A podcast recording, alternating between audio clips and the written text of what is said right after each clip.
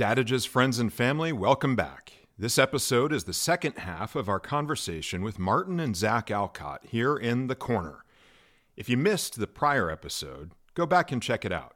In that episode, we learned a lot about the Alcott family.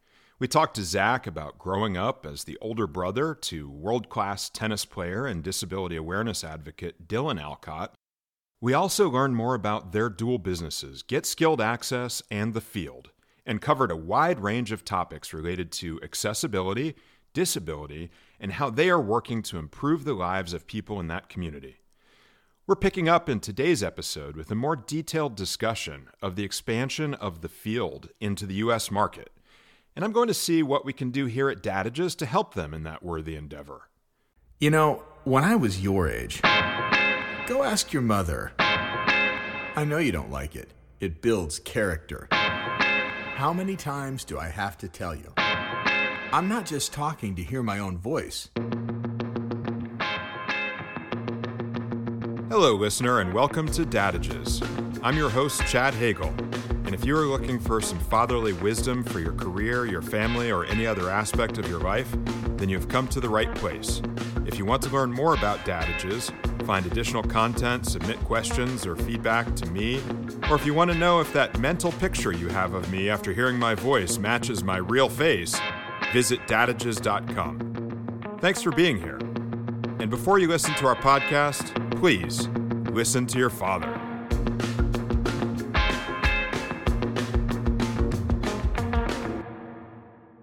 So, Martin and Zach, let's pick up where we left off. I know you gentlemen have topics and questions you want to discuss regarding investment and, in particular, venture capital financing. Let's start there. Well, we've been raising capital in Australia, and it's been tough in the initial stages, mainly because of the way the market is. Inflation is high. V Cs in Australia are certainly a lot more timid than uh, what we understand that the market is in, in the U S. Our intel from people we work with in the U S is that the V C market is coming back to some level of normalcy. But, yeah, it, the questions that, that we really have around the V C funding is, is you've already we covered it, you know, do we package it up all as one, or do we, we have it as separate separate opportunities? Do we we think that a good way to go is potentially launch The Field in the U S first and then bring Get Skilled Access across Um, behind that, whereas pre-COVID, as you know, um, my wife and I, Dana, we were packing up to move to the U S. We'd already been doing quite a bit of work in the U S with Get Skilled Access, working with um, American Airlines, um, Hartford in insurance, and a few other organizations.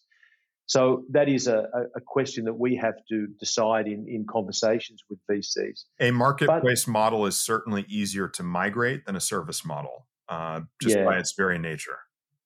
Correct, correct. Yeah, that's the advice that, or, you know, what the conversation we've had around it.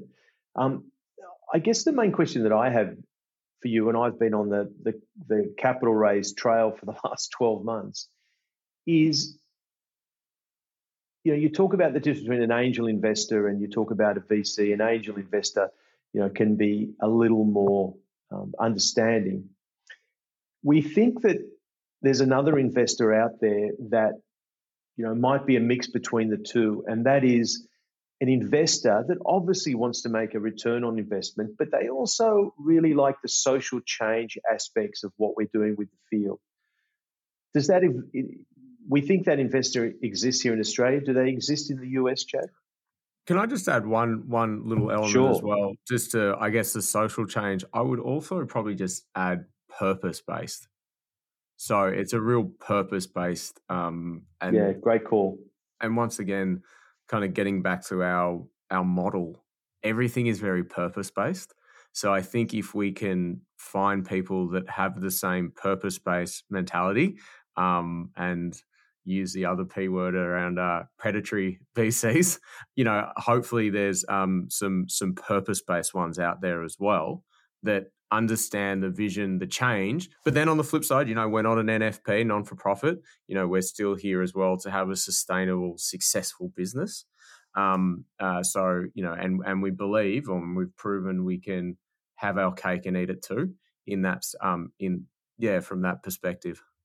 Yeah, these are all great topics. And let me back up and highlight a couple of more fundamental things and then answer a couple of these questions directly.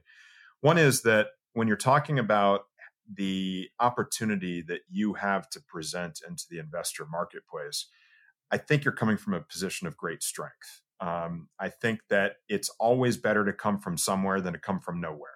You guys are coming from somewhere for sure. You've got revenue, you've got management, you've got experience, you've got proof of concept. Most of the businesses that are showing up at the doorstep of a venture capital firm have none of that. It's it's a dream, it's an idea, it's maybe a management team that's got some appeal to it, uh, but they probably haven't done nearly as much as you have for nearly as long as you have. So there's strength in that. Um, and the the second thing that I want to highlight is that uh, when you're talking about what's going on in the venture capital universe right now, uh, V Cs are have never actually been venture capitalists. Venture implies that they're willing to take some sort of risk. The reality is they don't. Uh, they try to find that needle in the haystack where they can receive a risk-adjusted return for a deal that they've managed to fully de-risk before they put any money into it. So the, the idea of a venture capital investor is somewhat of uh, an oxymoron. Um, and in today's environment, money is tight. People are still looking for reasons not to fund rather than looking for reasons to fund. The story has to be super tight. I talked about it. There needs to be revenue and maybe even profit, which is a word that never entered the venture capital frame of reference in the last twenty years. Um, and they also need to see how it is that you're going to be using their money. What is the intended use of funds? And does it Is the money that they're putting in being used to grow a business, or is the money that they're putting in being used to create a business where one doesn't exist? And so again, I think the fact that you have an operating business, you can point to these metrics, you can point to your K P Is, you can point to your success in another market, gives you a head start in talking to V Cs of any sort. So I feel like you should have confidence and you should have resolve in your engagement with V Cs, because I don't know that you have to go find a socially conscious V C and one that has social motivations, because I believe that you can present a rigorous business opportunity to a V C that's simply looking for a good investment. Now, that doesn't mean they're the right investor for you. For all of the reasons you said, I think that you should be selective about your investor versus trying to hunt down an investor that you think might be willing to work with you. And when you talk about uh, socially focused V Cs, mission-driven V Cs, there are certainly ones that exist. And I'm actually associated with one of them, and as is the Dadages friends and family. Uh, there's an individual by the name of Ward Hendon, who was uh, a guest on Dadages, uh, and he spoke on the topic of for-profit philanthropy. And his firm, Dangerous Ventures, is a nascent venture capital firm. They are equally busy right now raising their own capital for investment and deploying capital into companies right now. And they are a venture capital firm that does place value and does incorporate into their criteria Fo- focusing on socially uh, uh, measured investment. Now, it, as you said, it still has to pass all the rigor and the tests of being a fundamentally successful business. And I think you can pass all of those tests. It's just a matter of packaging up and presenting it in a way that demonstrates that. But I think that this V C firm, and we'll be making the, the connection, the, the Dadages connection between Uh, the Field, Get Skilled Access, and Dangerous Ventures, uh, I think they are the type of firm that if you're being selective and looking for investors, they're one that is aligned with your mission and is focused, because one of their key pillars of their venture capital firm is human performance and improving the quality of human life. And that's certainly something where there's a great affinity between your business model and what they're looking to invest in.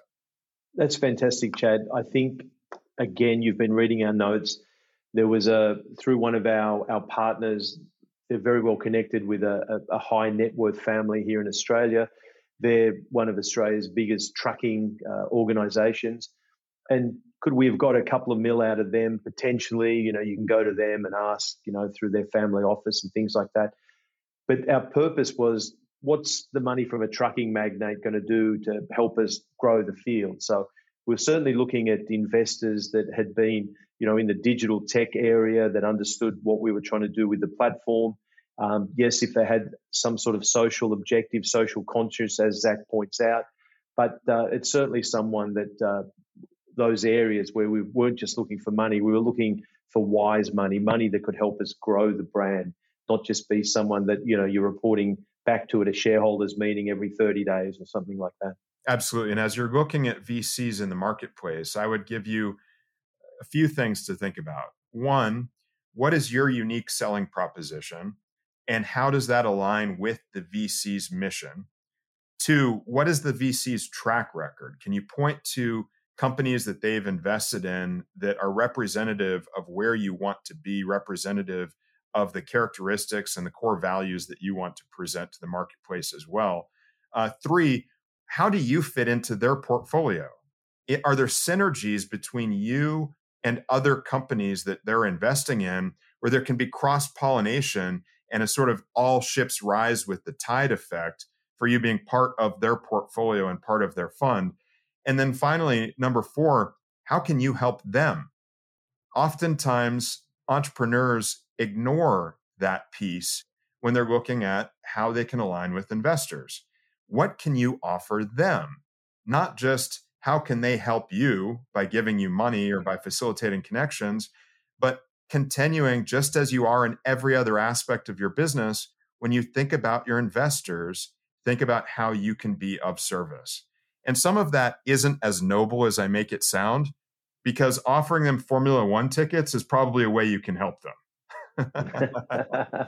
Oh, so it's all on me. All the pressure's on me. Okay, great. Thanks. No, Joe. No pressure, Zach. Just, you know, yeah, grandstand pass right. four days and to yeah. the Ferrari tent. That's all we need. Right there, no dramas. And I know, uh, let's talk a little bit about beyond the world of V Cs, because uh, V Cs are obviously, when you think of raising capital for business ventures, that is is the first and most obvious category. But I believe that um, strategic partners, particularly at the stage where your company is, is today, and particularly when you're looking at entering a new marketplace, I think strategic partners are always better than venture capital sources because they bring other benefits in helping you to grow your business or helping you to align your business with other business models that are complementary to what you're doing. And there's two ways to look at it. One is a strategic partner could be a much larger organization where you can provide a benefit to them that fits into what they are doing under an umbrella, so to speak. The other is it could be an organization that is of similar size or in a similar position in their development where there could be a co-raise, where you can look at a company that is already on the path to raising money themselves. And maybe by aligning your business with theirs, there's an opportunity to present a, a dual funding opportunity to an investor. Um, and, and there's another example that I can offer you of this that is, again, a specific example that comes out of this relationship uh, with Dangerous Ventures. If you look into their portfolio and you pull back the curtain and look at investments that they've made, One of one of those opportunities within Dangerous Ventures that was introduced to me is HIKI. HIKI is an autistic dating application. And think of it as Bumble, uh, but it has been de- focused on a very specific community of individuals to facilitate those interactions. Now, if you think about the evolution of Bumble's business model in the conventional space, they went from pairing people in romantic relationships to pairing people with business opportunities. So there is somewhere in HIKI's evolutionary plan that leap, moving from a relationship space to a career space. But maybe that's not something they need to evolve on their own, because maybe you guys have it nailed already a lot better than they do in another place. And maybe there's a way for you to partner with them and to together be stronger than either of you on your own. And they could be a vehicle for helping you enter the U S marketplace. And you could be a vehicle for helping them make that transition from romantic relationships to professional relationships.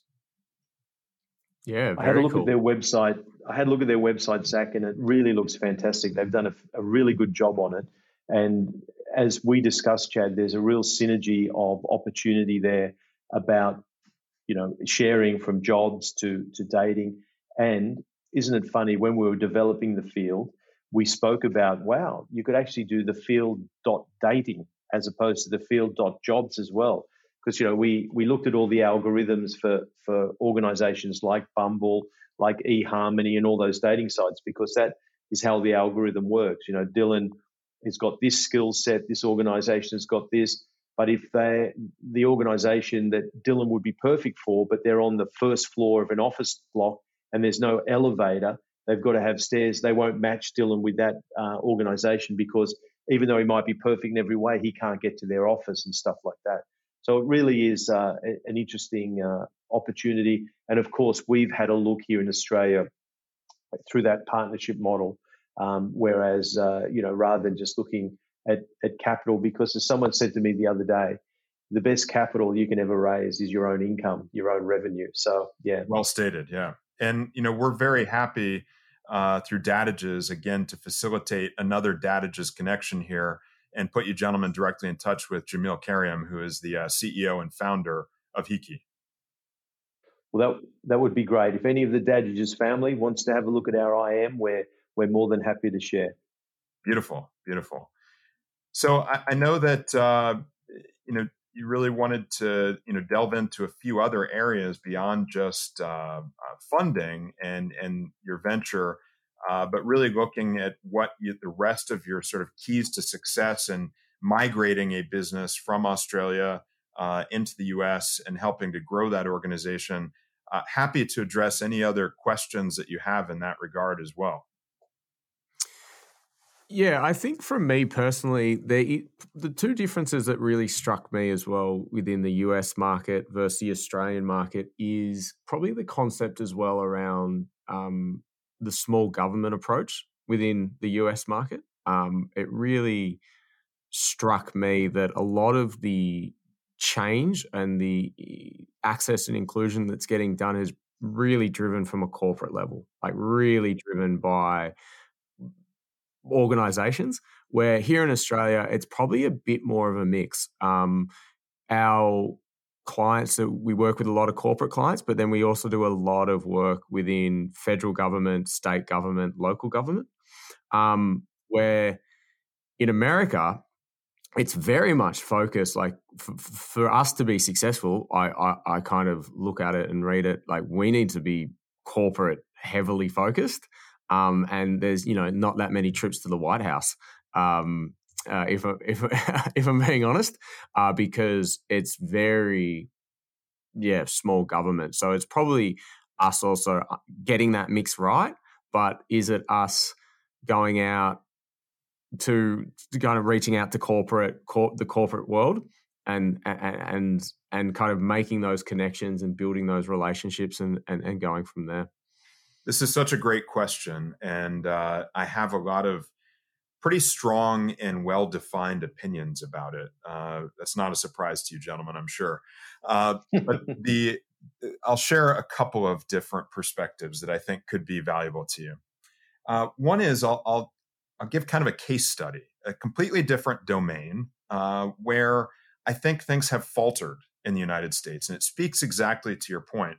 And that's something that's much closer to what I do. And it's the notion of sustainability in design, development, and construction. Uh, the government has tried for years and years and years now to inject rigorous requirements, uh, oversight, uh, even incentives to try to push sustainable green initiatives. And where it has really been challenged is I, I talk about the notion of true sustainability. True sustainability, in my mind, has to be both green and green. And what I mean by that is it's got to be environmentally conscious. It's also got to be profitable. It has to have a bottom line positive impact for a capitalist society where investment is driven by R O I. If you're not getting an R on your I, it's not going to happen. And so the that's a case where government has tried its very best to mandate, and the progress has been very slow, almost immeasurable. Um, whereas the a, an approach that is focused first and foremost on finding a problem, uh, finding an opportunity associated with that problem, and demonstrating a business case that has a positive societal and social outcome associated with it, I think that's going to win every time in the U S market. And that is the pathway to achieving your result. And if you can then help your clients to tell those positive stories, it all comes back to this storytelling. When you're talking about something that has a social value component to it, it's telling the story to make the sale. And then it's telling, the, letting your customer on the back end tell the story to get the juice out of it, to get the true benefit that they can get out of it. If you give them a story to tell, you not only give them the first tier of economic benefit, which is from whatever the direct outcome is you're producing from them, but you're magnifying and multiplying that by giving them a story they can then go market in a consumer economy and derive more consumer engagement and ultimately even a greater level of profit by having a great story to tell. And so I think that is uh, a fundamental piece of what you, you gentlemen are looking at.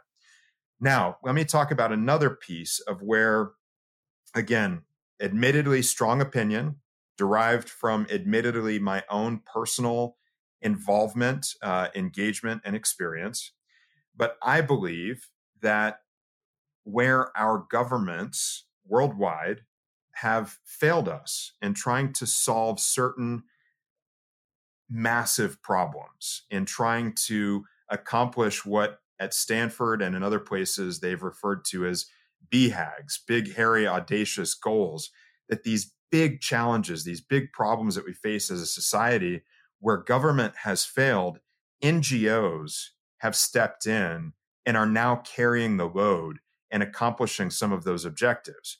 So instead of saying, as you're entering the U S market, where can we be looking at public-private partnerships, meaning where can we partner with the government, I would look at it just a little bit differently and say, where can we look at N F P slash F P partnerships? Where can we look at N G Os, not-for-profit organizations that have a lot of juice, that have a lot of horsepower? Because there are some nonprofits in the U S that make a lot of money and are very powerful organizations. And if you can align yourself with those organizations, whether they be uh, a charitable organization, a foundation, uh, an organization that is mission-driven, or uh, where a lot of my experience is, which is in the educational realm of nonprofit, particularly higher education, are there educational institutions with whom you can align yourselves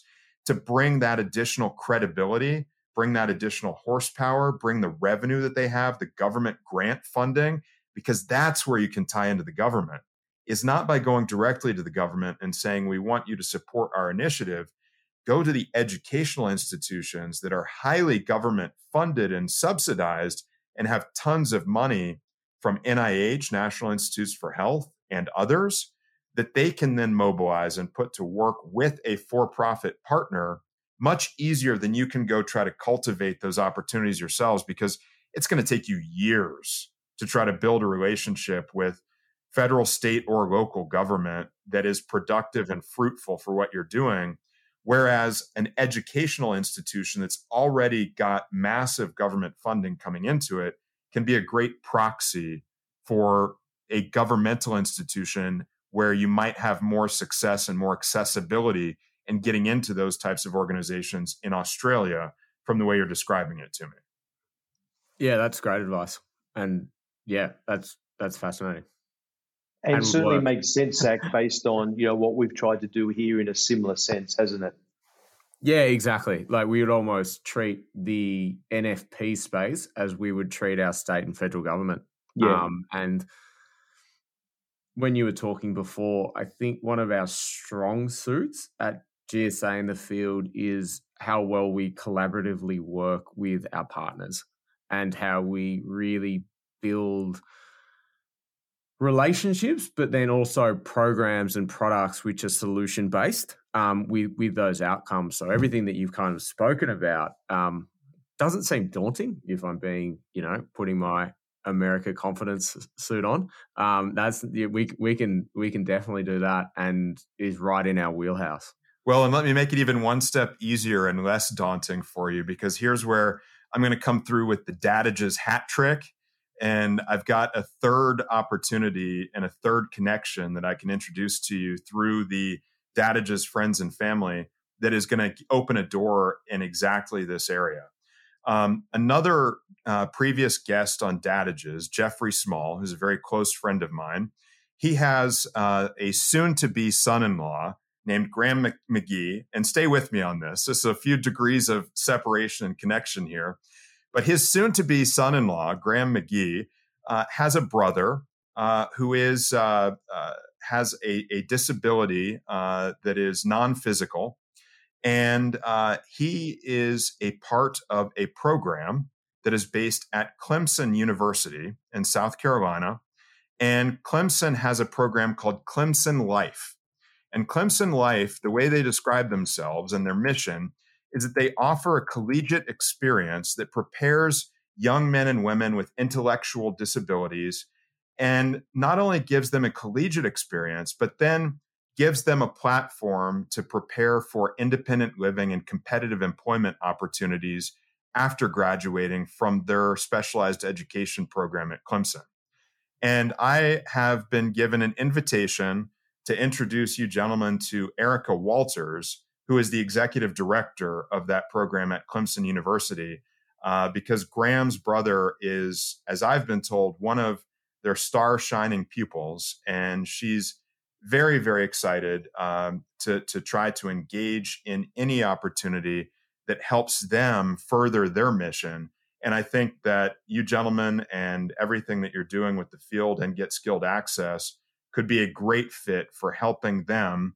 And there's tremendous benefit, as we've already described it, uh, credibility, access, opportunity, uh, and, and a direct uh, pathway to uh, clients, customers, uh, and growth of your business, and by working with an educational institution of the caliber of Clemson and their program, the Clemson Life program.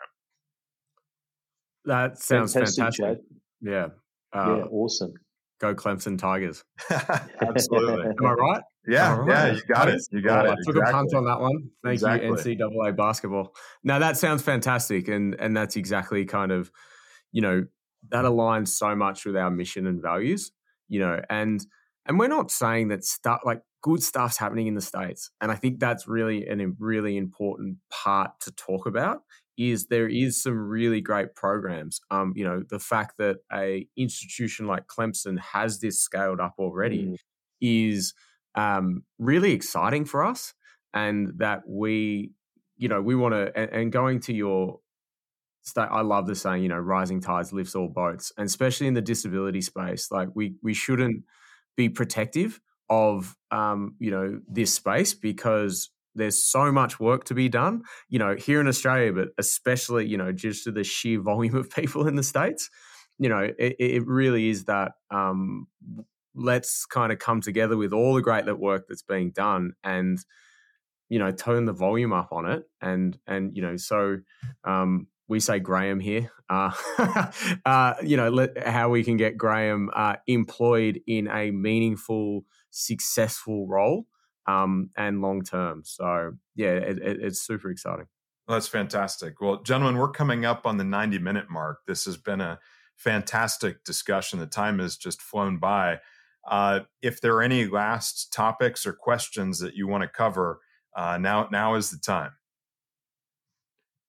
Chad, I, I just had one other, and it's, you know, maybe a, hopefully a quick answer from you, yes or no, because it's maybe a difficult one. I just would like to appreciate the appetite of change you think is in the American market and economy at the moment. Zach says a great thing where um, our our office space, our workforce should be a snapshot of our community. So we're telling you that twenty percent of the U S population have a disability. Find me twenty organizations that have a twenty percent employment rate of people with disability, and it's probably a struggle. I think the market is absolutely ripe for products like organizations like both The Field and Get Skilled Access to, to be successful in the U S. What do you think? I absolutely think so. And uh, I think that one of the greatest challenges we face in the U S right now is a labor shortage. Uh, we mm. still have massive problems with applying labor to the work that needs to get done. And I don't want to get too political about it, but people look at, oh, the, the the only lever we have to pull is immigration policy. And can we open the border again and bring a labor force back into uh, the country? But there are a lot of people here in the U S that are perfectly capable of performing quality work and accomplishing the, the work that needs to get done for us to get this economy back on track again.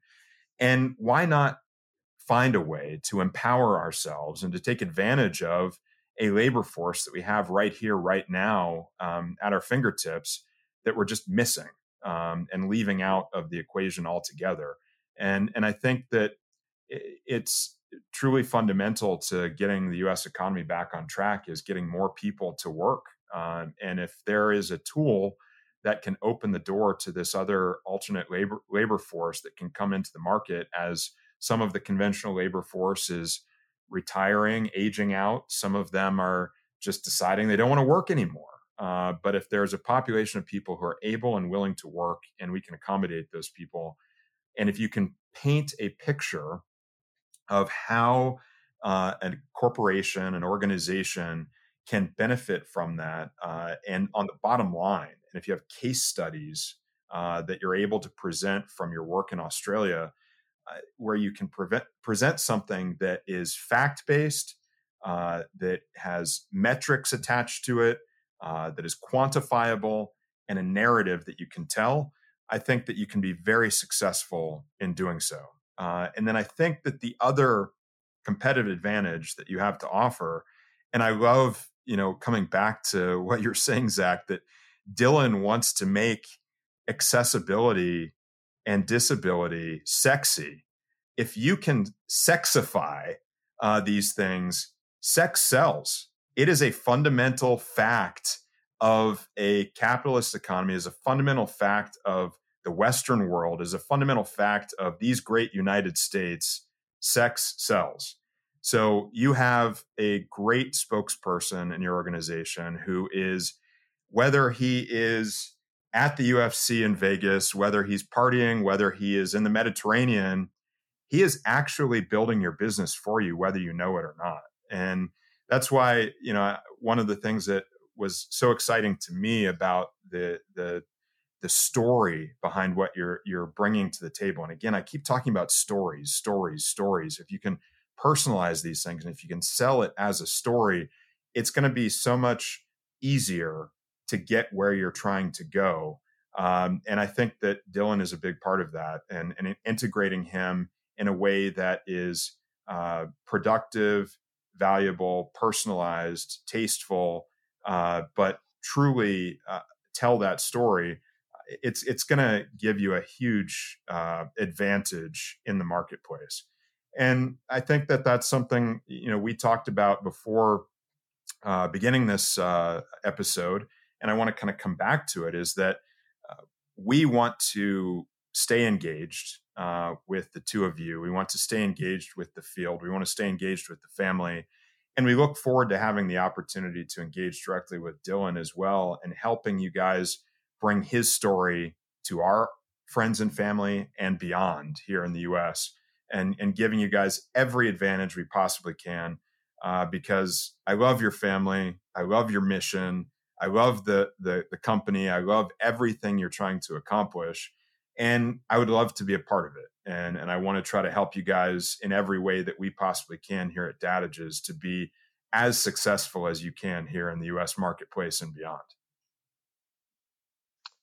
Thank you for those very kind words, Chad. My only downside is that uh, after, if they've listened to the first episode, now they listen to this one, they will be kicking themselves saying, why did I waste ninety minutes? I should just listen to the son. He makes far more sense. So hopefully they'll listen to my first one and then uh, they'll still pick up the second one. Well, you, you warned everyone. Can't have one without the other. Exactly. No, there's Chad, we want to stay engaged with you. Yeah, we're really appreciative of the time you've given uh, Zach and myself, and the opportunities in the future. Um, you know, we had a great connection when we met all those years ago, and uh, we really appreciate you taking the time on Dadages to uh, let us talk a little bit about two businesses we're obviously excited about for a multitude of reasons. Absolutely, and uh, you know we. already gave you the opportunity, uh, Martin, in our last episode to keep going one of our uh, legacies and traditions of the uh, the bad dad joke. And today, rather than uh, ending with a bad dad joke, uh, I decided to take a little bit different angle. And I want to end with a really amazing, heartwarming story for you gentlemen. Um, two weeks ago, Uh, in the midst of engaging with you and, and talking about uh, disability and educating myself about it and learning about everything you do, and in celebrating uh, Disability Awareness Month here in the United States, I traveled for my own business to a small town in Tennessee, Greenville, Tennessee, population about fifteen thousand people, where we are currently under construction for a Planet Fitness, uh, health and fitness facility. And uh, this uh, has been a project, uh, of one of several that we're developing, that has been a struggle because of everything that is going on in the U S economy right now. Construction cost overruns, inflation, interest rates, labor shortages. It has been a nightmare, and it's going to continue to be a nightmare for us. We're probably going to end up in litigation with the general contractor that's involved in these projects. And I was out there actually to prepare ourselves for all of these uh, potential negative outcomes. But in the midst of all of that, through fighting tooth and nail, uh, this location was about to open. And when I was out there two weeks ago, it was going to open three days later. They had fully staffed. Uh, their entire staff was there. When I was doing my visit to the site and, and touring the facility, I met a young man who was wheelchair bound. Uh, and his name, after I introduced myself, and he shared with me that his name is Cameron Hamm, Cam Hamm. And I started talking to him, Martin, about my engagement with you. And we had just uh, uh, produced our episode together. And I talked to him about Dylan. I said, do you know who Dylan Alcott is? And he hadn't heard of him before. But when I started describing Dylan's uh, accomplishments in tennis and, and basketball, Cam's eyes lit up and he got so excited. And he said, I play wheelchair tennis. I play wheelchair basketball. I play wheelchair rugby. And I'm a wheelchair snow skier. And I said, wow, I, I see why they have you working at a health and fitness club. Uh, And I talked to him about the field, and I talked to him about your mission of trying to connect uh, individuals with disability with employment opportunities where they, they can be compatible. And he said, that is the most amazing thing I've ever heard, because let me tell you my story. And Cam went on to say, five years ago, I was in uh, an accident. I rolled my Jeep. I was thrown from the vehicle. I severed my spine. I haven't walked since then, but more importantly, in five years, I've never had a job. He said, three days ago was my first day on the job. And it's the first job I've been willing to take the chance and get out there. And I'm so thankful that Planet Fitness created the opportunity for me to come here and have a job.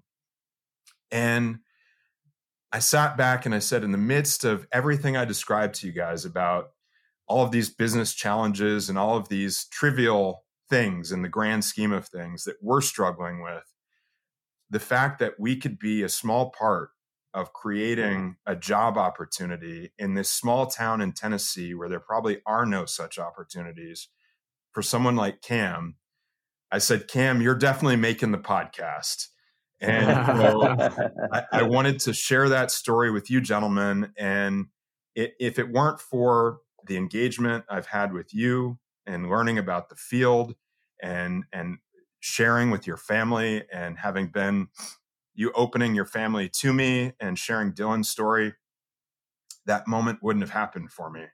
And so I thank you for that and, and for making that moment possible. Chad, I can see, both Zach and I can see how obviously emotional and aff- affected you are about having met Cam. And let me tell you, I've had those moments over and over and over again.